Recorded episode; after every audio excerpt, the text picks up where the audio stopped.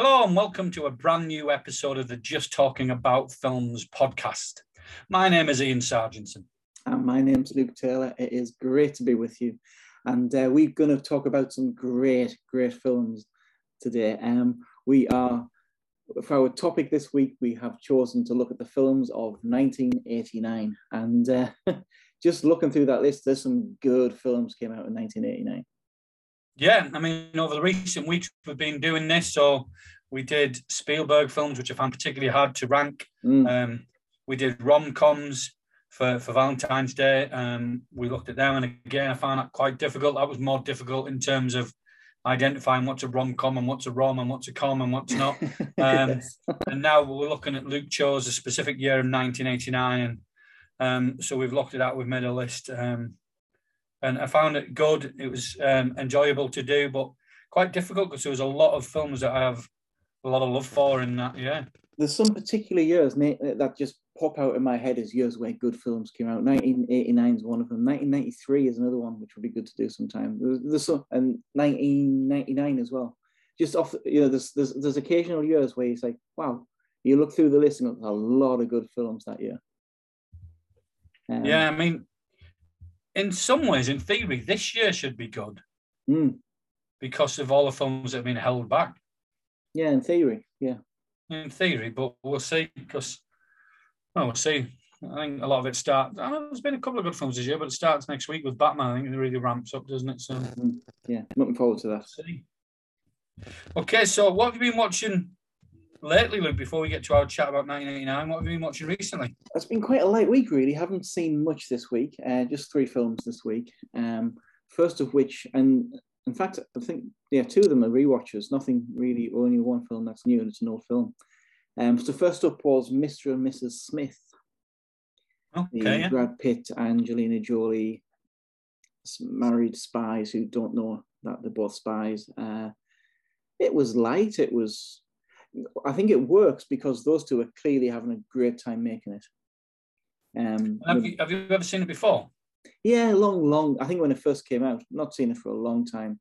It, it's good fun. It's, it's pretty slight. It's, you know, um, I don't know how much I remember of it next week.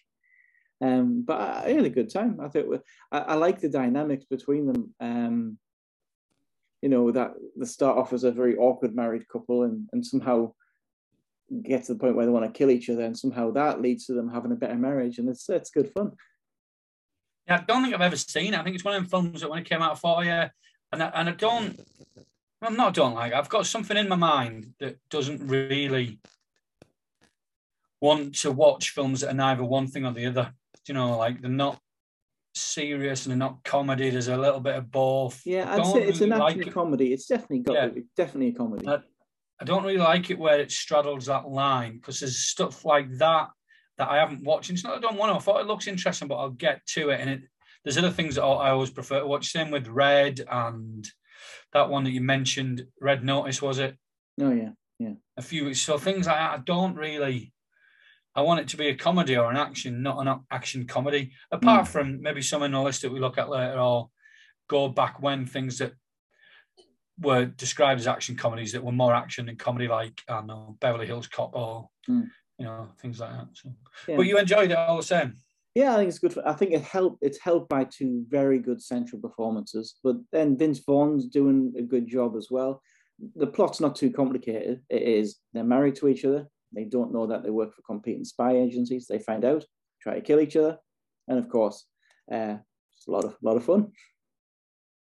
Um, yeah, it, it, it, not one I'll watch too often, I don't think, but yeah, good, good fun, worth worth a watch. Okay, but maybe not going out of your way to watch.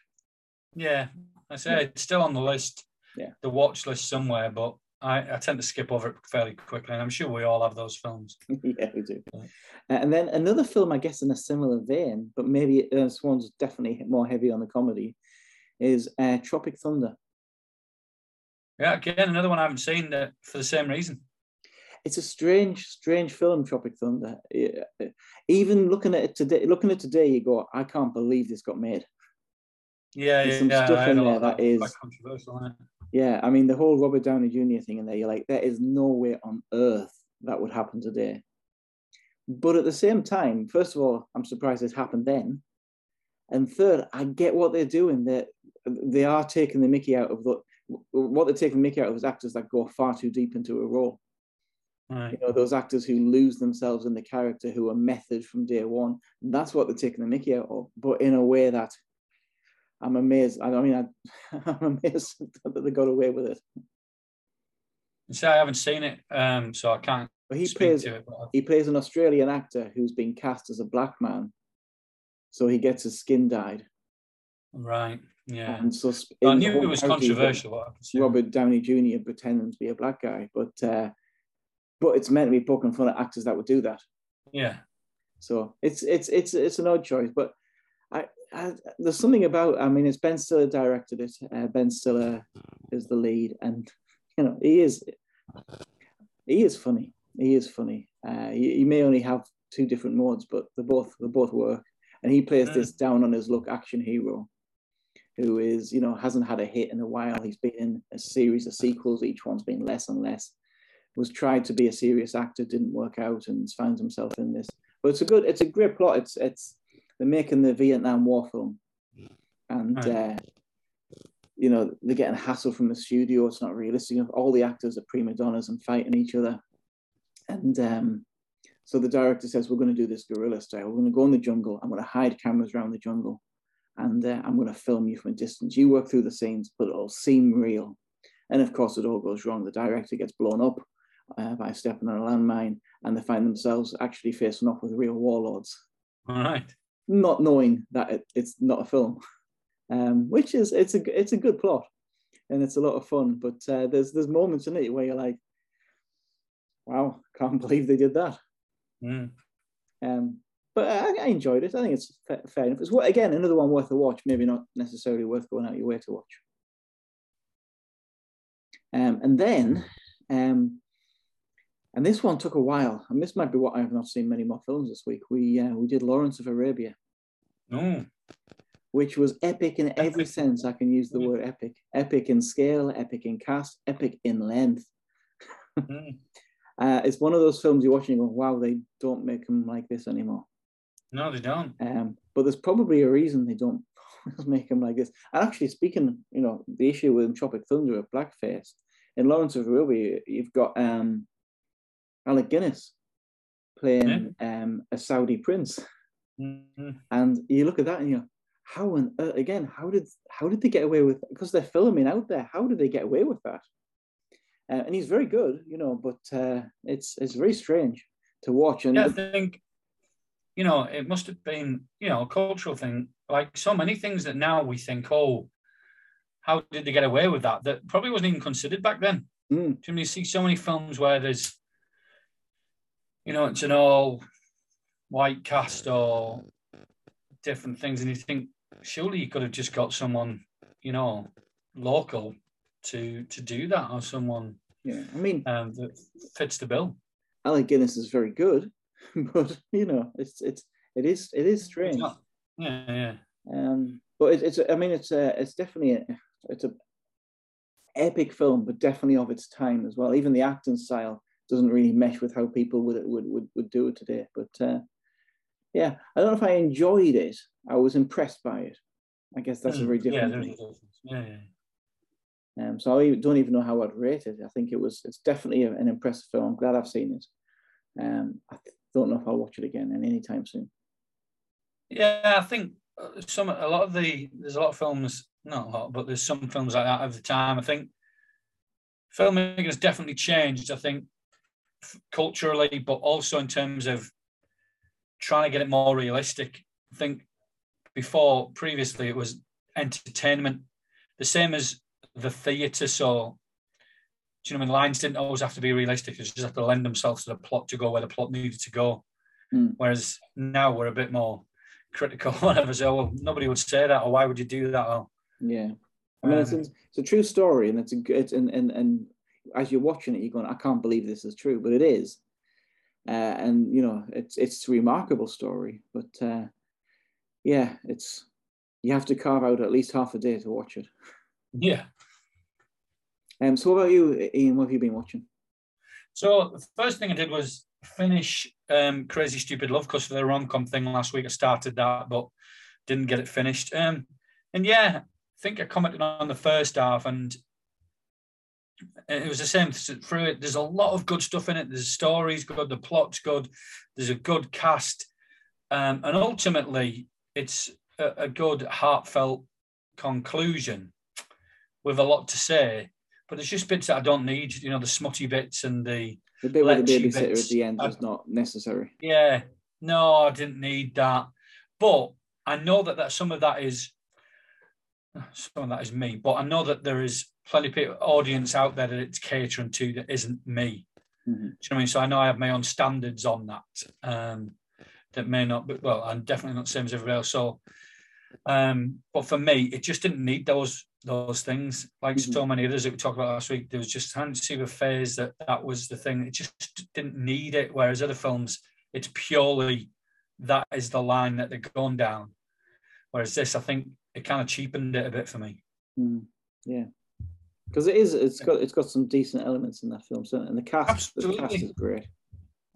The cast great. The performances are good. The the story is kind of good, but the bit with the babysitter and the son and that, I just didn't need all that really. Um, um, at the same time, I guess it is probably a true representation of crushes that do happen, I suppose.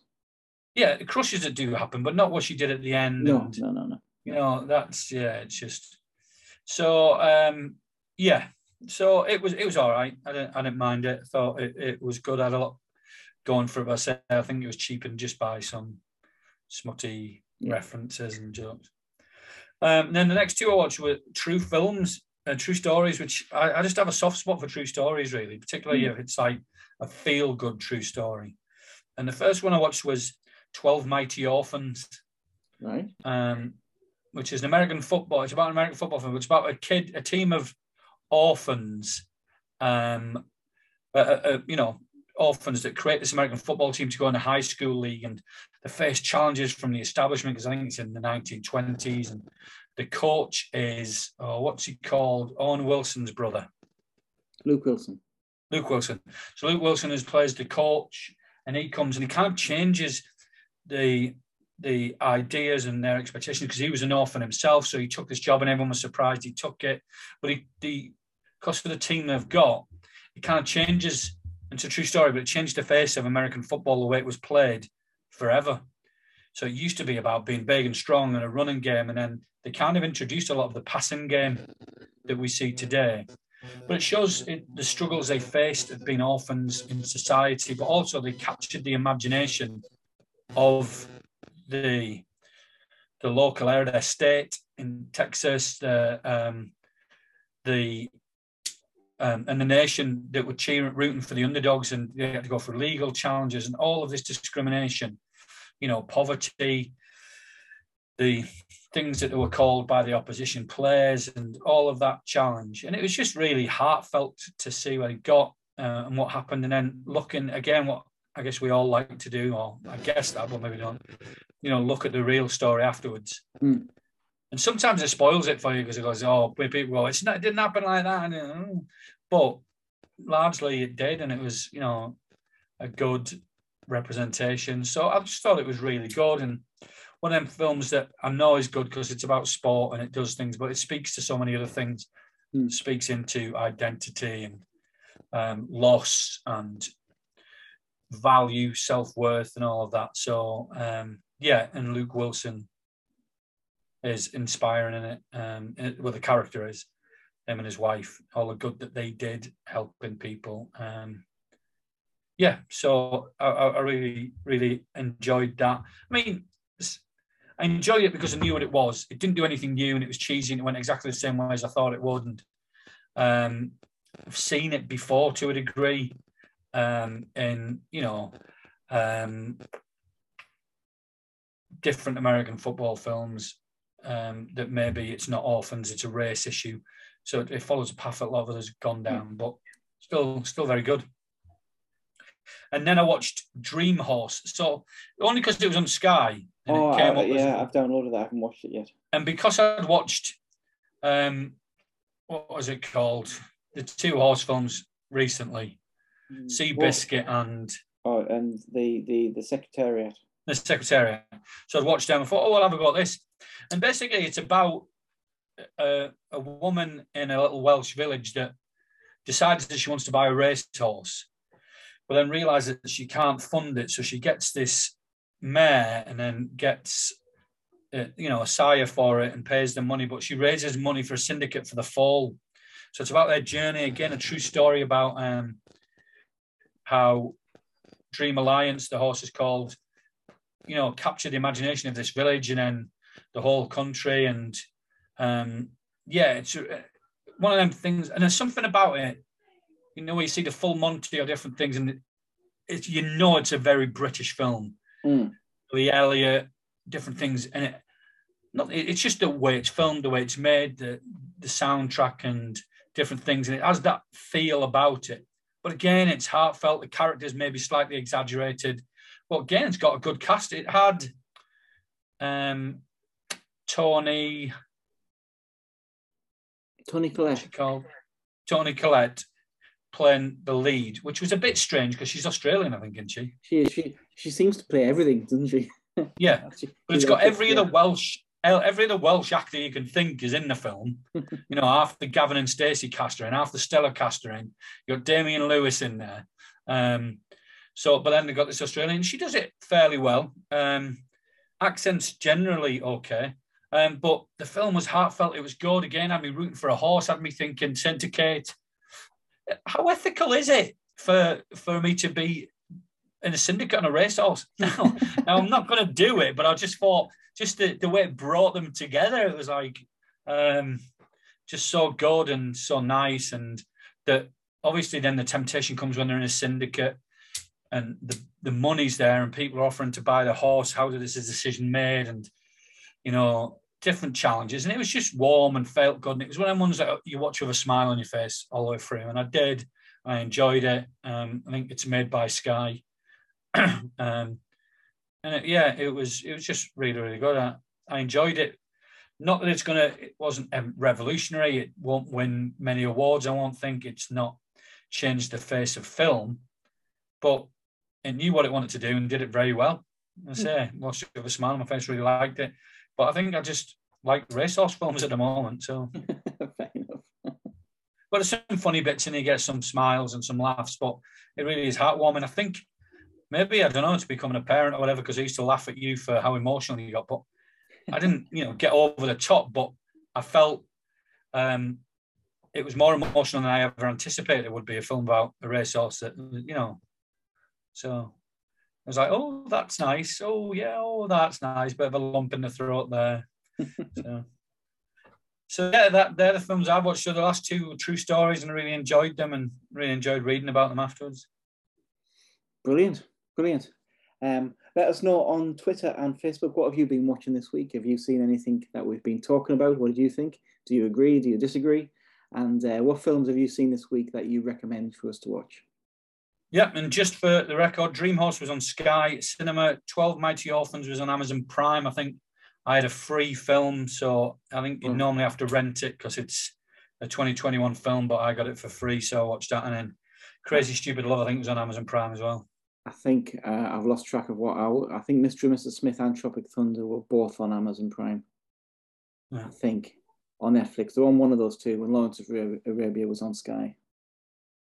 And then you're off to the cinema tonight, yeah? Yeah, off tonight to see um oh what's it called? Cyrano tonight. Uh, so looking forward to that. And, uh, and then a week today off to see the Batman.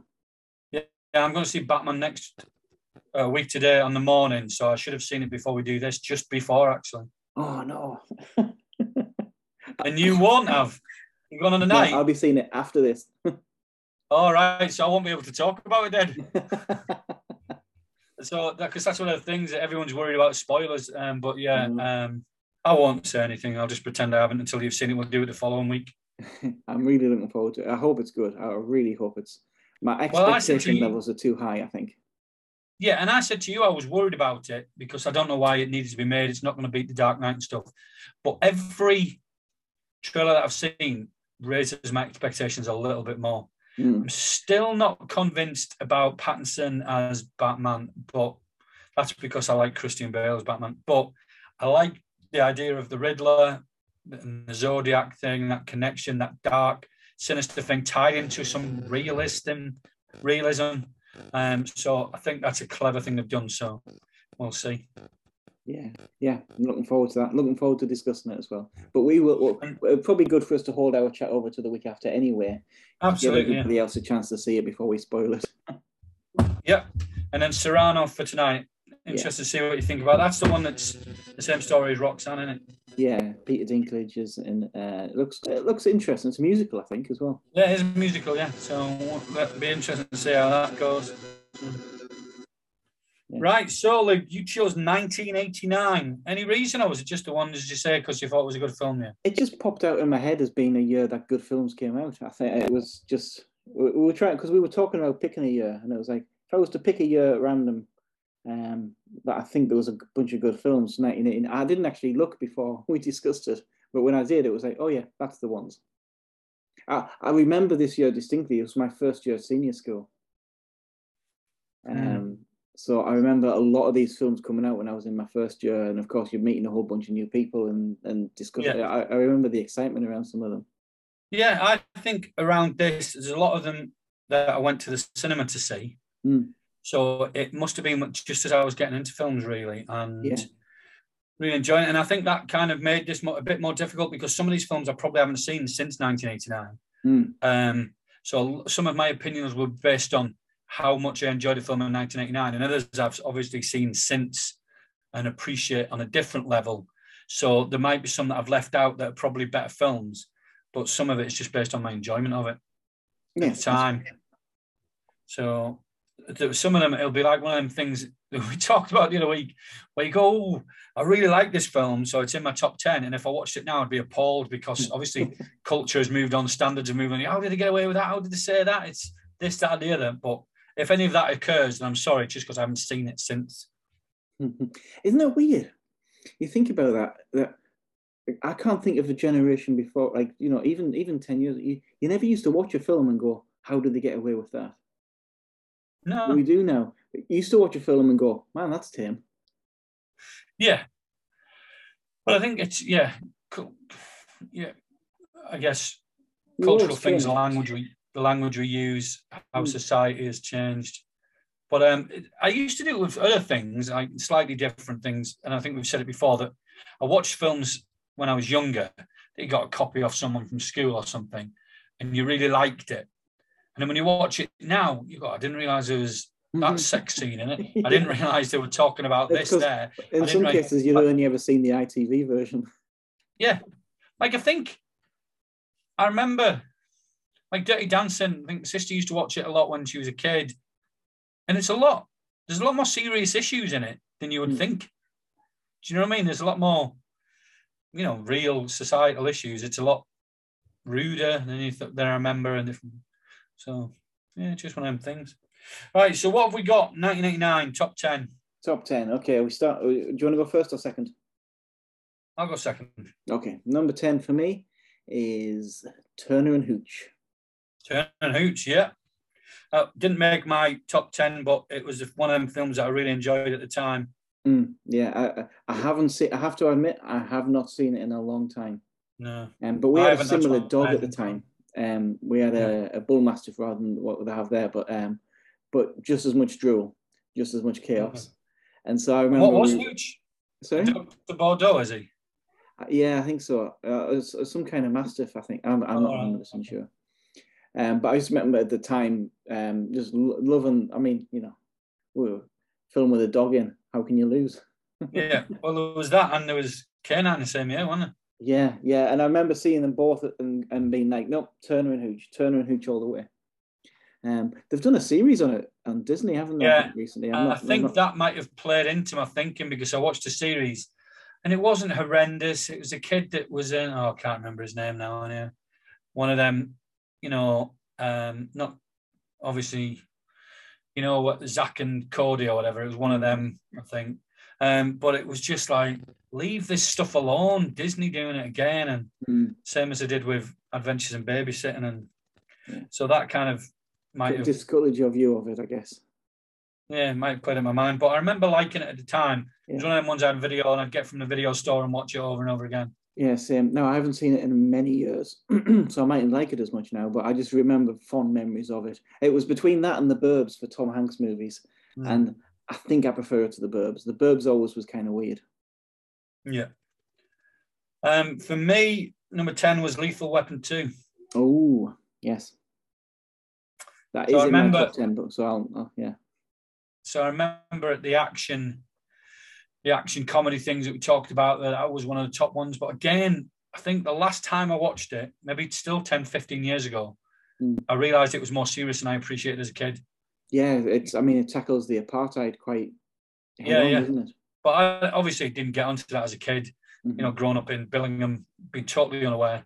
Um, so, yeah, um, yeah, so I remember enjoying it. I remember enjoying Mel Gibson's character thing with the whole shoulder thing all the time. So they're the things I remember. So I haven't seen it again for a long time.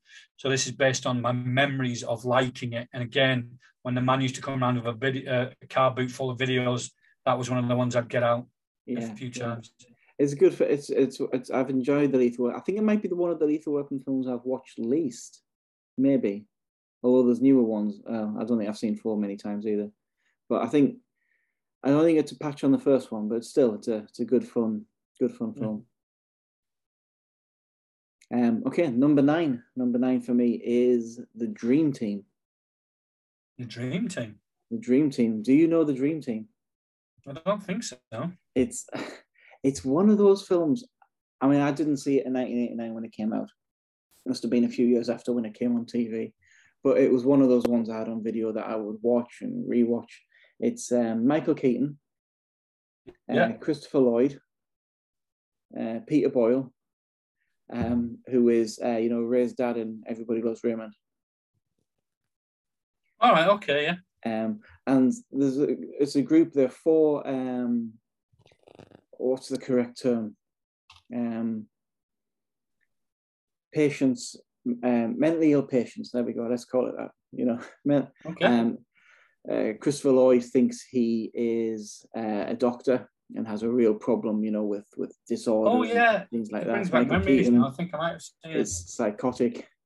Uh, Peter Boyle thinks he's God, um, and they go on a day trip to, you know, as part of their group therapy, they go on a day trip to watch the Yankees play. Um, but their doctor witnesses a crime and gets um, beaten up and hospitalized, and so they're on the run in New York, blamed for the crime as well. And so they've got to try and rescue the doctor and prove themselves innocent. And also at the same time, they're all insane. yeah, I think I, I, think I have seen it a while ago, but I can't remember enough about it.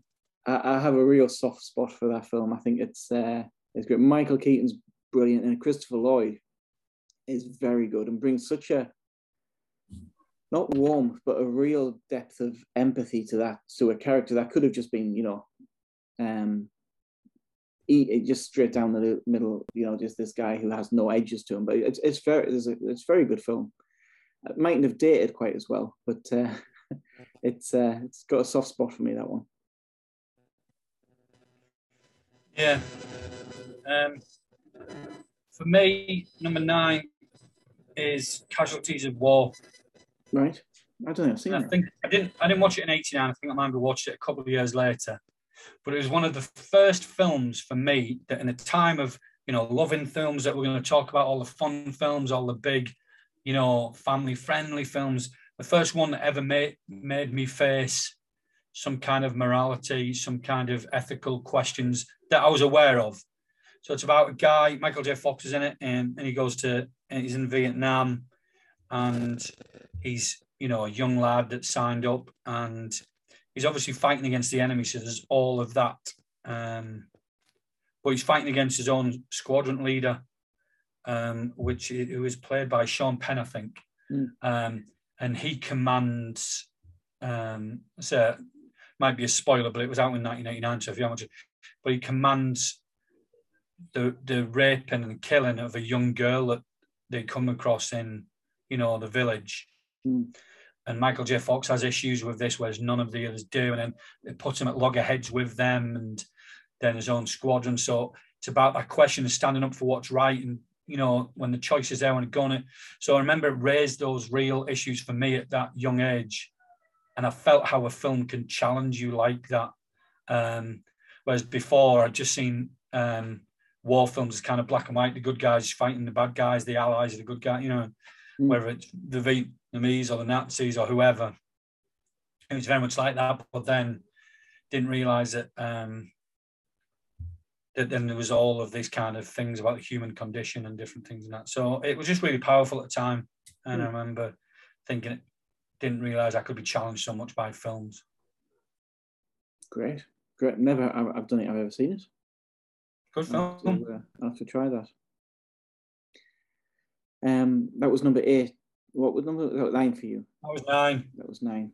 And number eight for me is Lethal Weapon Two um, which okay. we've done. Um, yeah, but yeah, really enjoyed Lethal Weapon Two. Eight for me was Look Who's Talking. Oh, I didn't crack my top ten that one. I think it's it's probably faded over the years in my mind. I remember loving it at the time.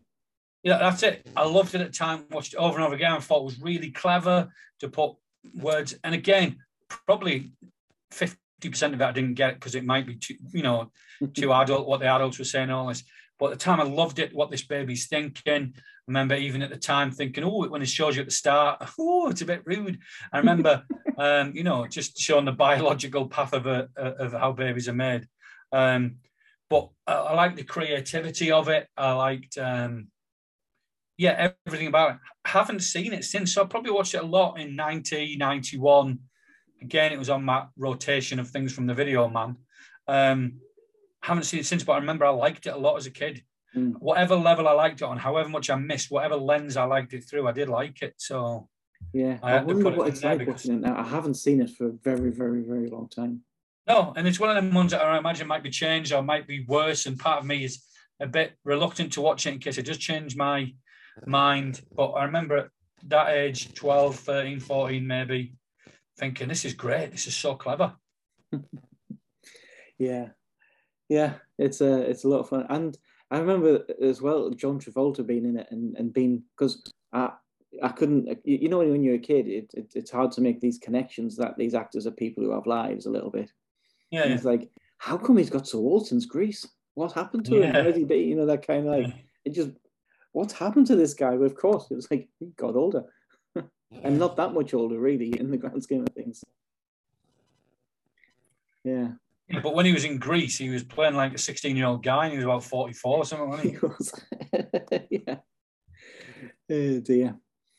Um, right, number seven for me is Honey, I Shrunk the Kids. Me too. Oh, both. Nice. Yeah. Nice. Um, again, I haven't seen it in a while, but it is a fun film. It is, and that yeah. great high concept, uh, great effects at the time. Um, I just remember loving it, and, and and the idea of it when you're that sort of age as well. Uh, the idea you, you fantasize about that happening and what your Absolutely. what your garden would be like. Absolutely, that was where my imagination took me to. Watch this at the cinema, and it was like one of them films that I remember at the cinema distinctively. Um, distinctively, distinctly. Anyway, I remember it. Um, just gone, wow, this is it, and it's exactly what you're saying. That I wanted that to be me. Mm. I wanted to be shrunk into my garden and see the giant cereal and meet, you know, the bugs in the garden and all of these different things. You know, even though we're dangers, yeah, that's what I wanted. Be able to shout with that and the borrowers and everything. But it was, but it was just, as you say, high concept. The effects were amazing. It was like they're really that small. Yeah, yeah. Very. Uh, I remember being very well made in that sense, and and the, that attention to detail on when they were small was very good. Yeah, I, I loved it. Um, yeah, so it was, it was a cinematic experience as a story, and I've not seen anything like it before. I think I've realised since like there was Innerspace and different things that were similar. You know, taking someone and making them live in a space. Yeah, exactly. so they're so small that they're in a different place, and how does that work out? And then on the Commodore Amiga, I had micro machines and everything. So I loved all that. But yeah, Honey I Shrunk the Kids was massive for me. Yeah, yeah, loved it. Loved it. So that's number seven for both of us. I wonder how yeah. much in sync we're going to get now with these films. Um, number. Some of mine I don't think you'll have. Others I think you will. Hmm, fair enough. number six, I have Ghostbusters two. Me too. Absolutely in sync there. Really enjoy it. Not a patch on Ghostbusters 1. No, no. Um, not a patch. But at the time, I think it was just it was it was an epic, great film. You know, I, I remember looking so forward to it coming out. Yeah, and I think um, for me it was like uh, Ghostbusters one stood alone, but I didn't at, at, that age. I don't think I saw them as s- separate films. I did, mm. but you know what I mean. They were all part of the same story. I watched both of them that many times. Mm. If I'd get one, I'd get two as well from the video shop. I used to um, love the cartoon as well. Blend into one. Um, the real Ghostbusters cartoon. It was for me. That was the whole. It, that's what got me from the first film to this one coming out. And yeah, yeah, yeah absolutely. Yeah, loved it. Loved it. Looking back, it is it is weaker than I remember. You know, it's not as good a film. Yeah, yeah. I think, I think, but again, I think it suffered because of expectation levels. It is. If it was released first, I mean, obviously not in terms of story, but do you know what I mean? Then it would be slightly different. But because Ghostbusters was so revolutionary for kids our age, um, it changed it everything. It then when two comes out, it's like, oh, but you're not going to get that again. No. Do you no, know when the standards are set too high? It isn't as good in pretty much every aspect, but I don't think it's as bad. I think it just suffers because of the comparison. Yeah, I think it probably does. And, and that first one, it, it's kind of like you can't recapture the, the magic of the first one. It's like it's lightning in a bottle, isn't it? You, you can't Yeah. you can't recapture it. And I don't think it's been recaptured since No. in any you, you look at sci-fi action comedies. I don't think you can top the first Ghostbusters. No. Um, but this uh, it was a pretty good continuation of the story. It was nice seeing everyone back, and it was, Yeah. I, I remember, yeah, look so looking forward to it, and uh, and the whole thing with the baby being kidnapped in it freaked me out. I think it's it's fair to say that it's still my second favorite Ghostbusters film. Yes, yeah, I'd say so. So Yeah, second favorite. Yeah, No, that's that's Yeah. fair. Uh, okay, number five. Number five for me. Let's see if we can do it again. well, I don't think we'll do it here. I have Bill and Ted's Excellent Adventure. No. Ah, it's uh, it's been diminished in recent years by the um, Bill and Ted Face the Music. Mm-hmm. Um, but I, I, that uh, that was a film that was constantly on rewatch for me. I, the idea of going throughout history, collecting all the historical figures, having them help you with your homework, the whole scene where they go to the shopping mall and uh, everyone's running riot, and you know everyone's doing the things you wouldn't expect the character, or what you would expect that character to do. You know, like Joan of Arc running a keep fit. Mm, yeah. Awesome. Um, and Beethoven on the electric keyboard and all of that. I just ah, I loved that film. Loved it. Yeah, I mean, I didn't make my top 10. And I think I did watch it a lot. I did love it. I think it had been a bit um, ruined by the last one. Um, I love the cartoon as well, actually. I used to watch that. yeah. um, still sing the theme tune, but it's the characters irritated me a bit, Bill and Ted. I didn't realize, only looking back now, I realized that they're kind of stoner dudes, but it was just like, Yeah. dude, dude, dude, uh, man. And I, I think grated on me a bit then. Mm. Um, and what re every rewatch since it's just like yeah, but everything you say about you know Beethoven playing the piano in the mall, Joan of Arc doing a keep that was superb. I think just every every watch after the initial five watches was just like these two are quite irritating. I felt the same about Wayne and Garth in Wayne's World. Yeah, I get that. I After get a that. while, they just grated on me a bit. I was like, oh, yeah, it was funny the first few times, but now they're the weakest part of it. Yeah, yeah, that's fair. I think that's a fair criticism. Um, and I think I noticed it more in the on the latest Bill and Ted film. And I know it's not fair because it's so many years later, but it didn't have that great storyline to be on the background um, No. to save it, and it was just them two being irritating and old. I guess they're not what sold me on it. It's, it is that going through time and getting Yeah. people to help you. I, I love it. Yeah, brilliant. And going to the water park. Love that. Yeah, it had a plot to hang it on, didn't it? Yeah. Do you know what I mean? So it was like they've got to do the school assignment. We could all relate to that. We can do this, but then when it's just them trying to save the world by writing a song, Yeah. So yeah, that wasn't didn't make it for me. I did consider it, and it is on my list of 2022, whatever it was. Hmm. Um, and it was on my honourable mentions, but it didn't make it in. For me, number five was probably one of my top five most watched films of all time, and that was Major League. Major League. Wow. No, that hasn't made my list, but yeah. So Major League baseball film was one of the first sports ones I got into about the underdogs fighting up someone trying to stitch them up. Um, great cast: Wesley Snipes, Tom Berenger, Charlie Sheen, um, playing all these different characters. Um, probably haven't seen them for 10, 15 years. I bought the Blu-ray though, and still watched. I'll have to watch it in the next couple of weeks. But I just loved it. The whole wild thing song, the underdogs thing. Um, yeah. Wesley Snipes as Willie Mays Hayes. Um, I I'm just sure loved I've it. seen it. Oh, love it. Major League and Major League Two. Hmm. No, I think I've missed it. I don't know why, but I, it just doesn't ring a bell at all for me. It's about this baseball team whose owner, I think it might be what Ted Lasso stole its thing on, but the owner ultimately wants them to fail Right. because if they fail, they get some money, or they can st- take the franchise somewhere else. I think so. It's the Cleveland Indians, and she wants them to fail, and they're all this bunch of misfits. They can't. They have to get players from everywhere. Um, so she gets all these misfits, and then when they find out that she's trying to set them up to fail, they obviously then become resolved to win. So you know, Charlie Sheen's a great pitcher, but he can't pitch straight. But then they find out he just needs glasses. Hmm. So he doesn't want to wear glasses because it'll ruin his cool image, and he's the wild thing. But he makes it work, and then there's you know, say Wesley Snipes as Willie Mays Hayes is really quick, but he's a bit mouthy, and then he has conflict. Yeah, so it's just good. There's all these different misfit characters that come together to create something big, and it's just funny and feel good. Hmm. I'll try So sometime. it was made major league for me. Okay, number four. I have Back to the Future 2.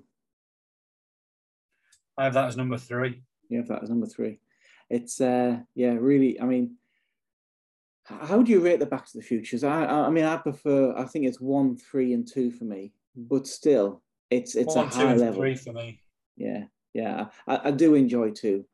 Um, I think it's something like the Wild West and the third one that really I get get a kick out of. But uh, The hoverboard for me.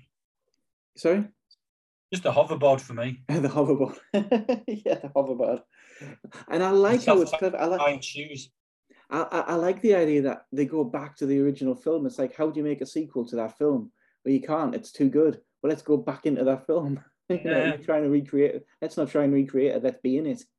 And uh, I love that idea. I love the the whole bit where he's walking above himself and looking down and listening to himself play. And he's like, oh, that's pretty good.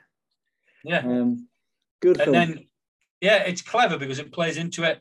And Biff is a lot more sinister. Um, yeah, he takes a turn, two. doesn't he? Yeah, yeah.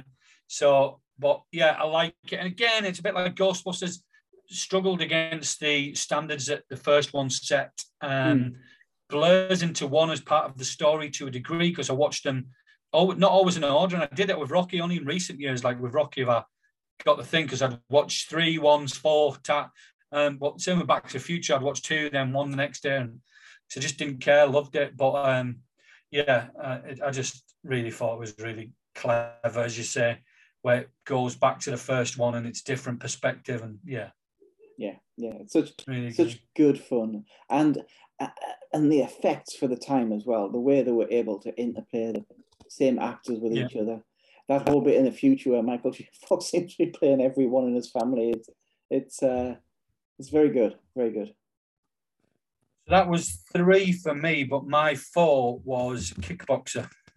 kickboxer i was i was too young when that came out Say what? i was quite young when that one came out so i didn't get it Yeah, I was. I shouldn't have watched it, but it was one of the ones that I watched. It was an 18. But that and Bloodsport, again, like with Major League, it'll be in my top 10 of must watch films ever. Mm. Watched it over and over and over again. The acting is terrible, although it's probably one of Jean Claude Van Damme's best performances. The acting is terrible, but it's like Rocky with kickboxing Mm. because it's like his brother gets hurt. There's a revenge, and I think uh, it says on the front of the cover, I'll have a look, "Revenge is a dangerous motive" or something.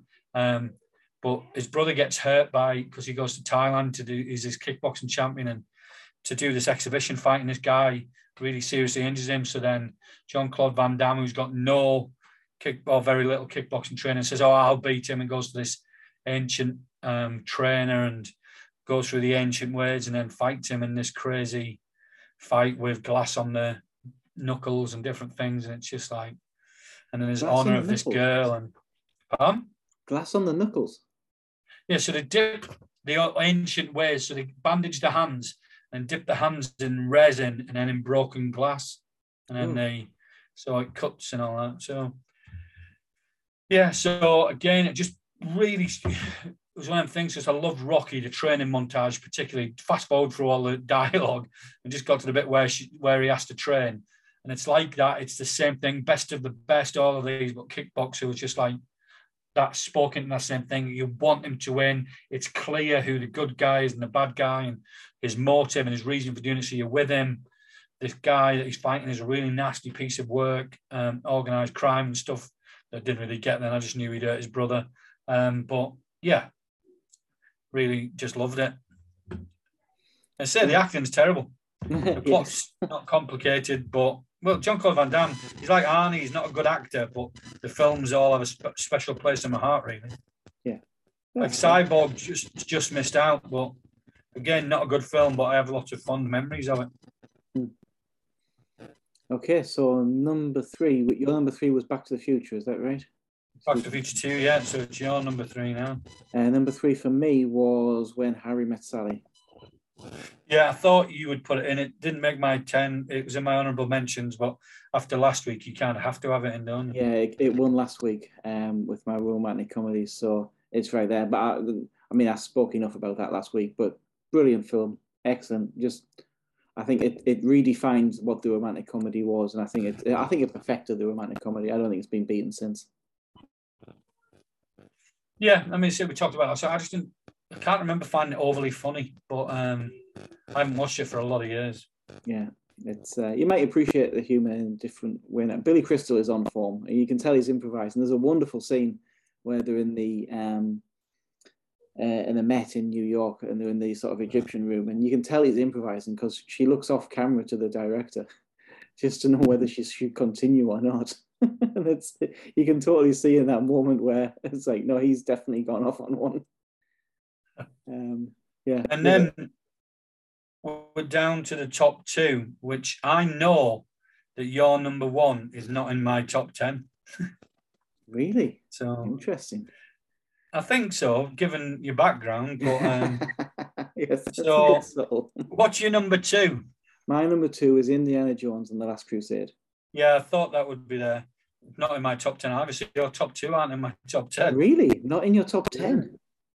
No. Wow. I am surprised by that. I, I mean, for me, it's it's the second best Indiana Jones film, um, aside from the first one. Um, the the dynamic between Harrison Ford and Sean Connery as his dad is just a joy to watch. The action sequences are brilliant. Um, the effects work so well. It's just it, I remember um, there was a time that was my favorite of the Indiana Jones film because I just the adventure I just enjoyed so much. I don't think it's as solid a film now, but uh, you know, every the tank chase where he's on the horse and chasing the tank, and it was one of the most exciting things I'd ever seen. Um, love it, love it, great film. Um, Spielberg uh, not his best, but you know, even when he's not at his best, he's up there. Um, yeah, and I, so I felt bad at some of my honourable mentions. Um, along with Turner and Hooch and When Harry Met Sally that we talked about, Cyborg and a few others that I'll mention afterwards. Well, number two for me was My Left Foot. Oh, right. Yeah. Yeah. So powerful film. Again, a bit like Casualties of War. It was like in amongst all of this thing when I'm watching Ghostbusters, Honey, I Shrunk the Kids, Look Who's Talking, um, Back to the Future, all of these, mm. you know, family friendly, big adventure films. And this film that comes along, it's like, it's really challenging, really inspirational, really pr- proper acting, proper story, proper life. Yeah. Do you know what I mean? And just like, wow, how did he do that? Um, and really, again, challenged me, really emotive. I don't think it was 1989 I watched it. I imagine it was mm. probably more like 95, 96. But remember first time I watched it, I thought, what a film that is. What a performance. He won the Oscar for that, didn't he? He did, yeah. Yeah. Yeah. I mean, Daniel um, Day Lewis is, is superb, superb in it. Yeah. I mean, but just the, the, the challenge to play that mm. part. Um, but then the story, the inspiration of the story, um, was just yeah. I remember I watched it with my parents because they were like, "I've got to watch this. It's a really powerful film." And I was like, "I didn't care. It's going to be boring." But I remember I was just engrossed. But I say I wasn't eleven or twelve. I must have been 15, 16. Um, and just loved it. Yeah. Excellent. Okay, number one. um, I think mine's obvious from the background. Yep. Yes, it is Tim Burton's Batman. Yeah. Um, this was a formative cinema experience for me. This was, I wasn't a regular cinema goer. I loved watching films, but it was all on VHS. Um, I'm about to be 12, not quite 12 yet, so we get in a little early because Batman's the first 12. And it's the first time I'd been, I mean, I had gone to the cinema to see some stu- a lot of the stuff we've mentioned, but not regularly. But this kicked off me going to the cinema with my dad um, pretty much every week at this point, um, where we just both went, you know, we would go to the Metro Centre. My mum uh, and my sister would shop, and me and my dad would go to the cinema. And that's what we would do on a Saturday. And this film was the start of that for me. And I remember being 11 and going to see a 12 feeling, what if I'm not able to cope with this? You know, I'm too young. I'm, I'm not. What, what am I? I heard, you know, there was rumors it was it was it was a 12 because it was violent. Somebody gets acid thrown in their face, and I'm like, I don't know if I'm ready for this. And I had the best time. I, and it's this film cemented my love of cinema for me. I think. Um, and you know what? It's Batman. What are you going to say? you know, yeah. um, which is why I'm a little, you know, I'm excited about this, this, this new one. But uh, for me, it started my regular cinema visits for me. Yeah, and I think for me, I have, apart from remembering Christopher Reeve's Superman, I've gotten into superheroes or appreciated the films much later when the films have been better. Didn't like Batman that much. And I said other films I was watching more. I didn't watch Batman. I don't think more than once or twice. Mm. Um, when it came out, I thought it was all right. It was more of a Superman thing. Not that it, I, I, was aware of that then, but I remember going, yeah, it was all right. I won't rush to watch it again. I didn't get out the video shop um, or anything. And I don't think I've watched it since. Um, So when everyone says, "Oh, Michael Keaton's Batman," I can't really comment because I don't, I don't know. Yeah. You know what we should do when the new Batman's out is we should get through all the Batman films and, and yeah, you said that, so I'll probably start this week. Um, yeah. And, and get through. A, it's a big job. There's quite a lot of them. Yeah. Um, so yeah, so I'll have a look at that. Um, so what was your number one? My number one is Dead Poet Society. Ah, you know, I didn't even think of that. So I just think again, it was about identity, about the influence of teachers, about you know that captain and my captain, just mm. so profound. You know about young boys, about rivalry, seeking approval. Yeah, there's so much from parents and, and different things. I think it just moved me. And Robin Williams is outstanding and it's yeah. really, really good. Yeah, um, so yeah, I think I was umming an hour and backwards and forwards, but I thought that is the one that is probably at the time, or certainly since, that is the one that I have to own. I would probably, yeah, just go to and say, this is my favourite film from that year. Wow, good choice. Good choice. It didn't crack my list. It didn't occur to me that film. Um, yeah, I must have missed it when I was looking. But uh, good film honourable mentions I had Uncle Buck when Harry met Sally, Field of Dreams, See No Evil, Hear No Evil, Parenthood, Turner and Hooch, K9, and the other ones that we've mentioned. So, yeah, for me, honourable mentions Parenthood is in there. Karate yeah. Kid Part Three, although I watched that recently, that was not as good as I remembered it being. um, Roald Dahl's BFG, you know, the cartoon version, that came oh, out that year. And I remember loving that, although I haven't seen that in a very long time. Heathers, Heathers was a good film. Yeah, um, Steel Magnolias. I think I've seen since and appreciated it. At yeah. the time, I think my mother watched it. I didn't care for it. But... um, Weekend and Bernie's gets an honourable, dishonourable mention as being probably the worst film of that year. Uh, See No Evil, Hear No Evil of that. Uh, Blind Fury. Did you see Blind Fury? Yeah, yeah. Rutger Hauer, a blind swordsman. yeah. I haven't seen that since probably about then, but I remember at the no, time. But at the time, it was amazing. blind. I imagine it hasn't held up well. No, I imagine it hasn't, but that's why I'll probably never watch it again because my memories of it are some of the best things. Yeah. Um, so that's some honorable mentions for me. I enjoyed that. That was fun. Um, some good films in 1989. And, uh, yeah. Uh, some omissions from my list. Now I need to I need to redo my list and add some to it. well, I need to rewatch some films. Um, so yeah, if you listen to that and you thought about that, let us know what you think. Oh, I agree with that, or I don't agree with that. How can you not have Batman your list? And Ian, Luke, how can you not have Dead Poet Society? Um, I what you would think not having Dead Poet Society. Yeah, what you think that we've missed, um, and also any things that you think we should discuss in the future. Our top tens of anything, um, you know, different years, different decades, different actors, directors, themes. Um, quite happy. I like I like that format of uh, of looking at a theme and a topic and trying to, you know, share our thoughts on that. Yeah, brilliant. So get in touch with us. We're on Facebook, on Twitter, you can also comment on YouTube, and also you can also um, get us on Apple Podcasts, on Spotify Podcasts, and probably a few other podcasts. I'm not quite sure which. um, yeah, let us know that you're listening as well. You know, you can review, you can rate, you can do all of those things. Yeah, and those people that are listening who I've been in touch with said, "We'll get you on. We will get you on. We're just looking at getting some dates sorted for that." And if you, I haven't been in touch with you to come on and you haven't been on and you do want to come on and maybe bring your ideas of a theme that you think top 10 i don't know superhero films sports films whatever favorite actor then then let us know we'd love to have you on and um, just talk about films with three of us four of us yeah brilliant. Well we shall see you next time and uh, yeah. hope you have a wonderful week. Take care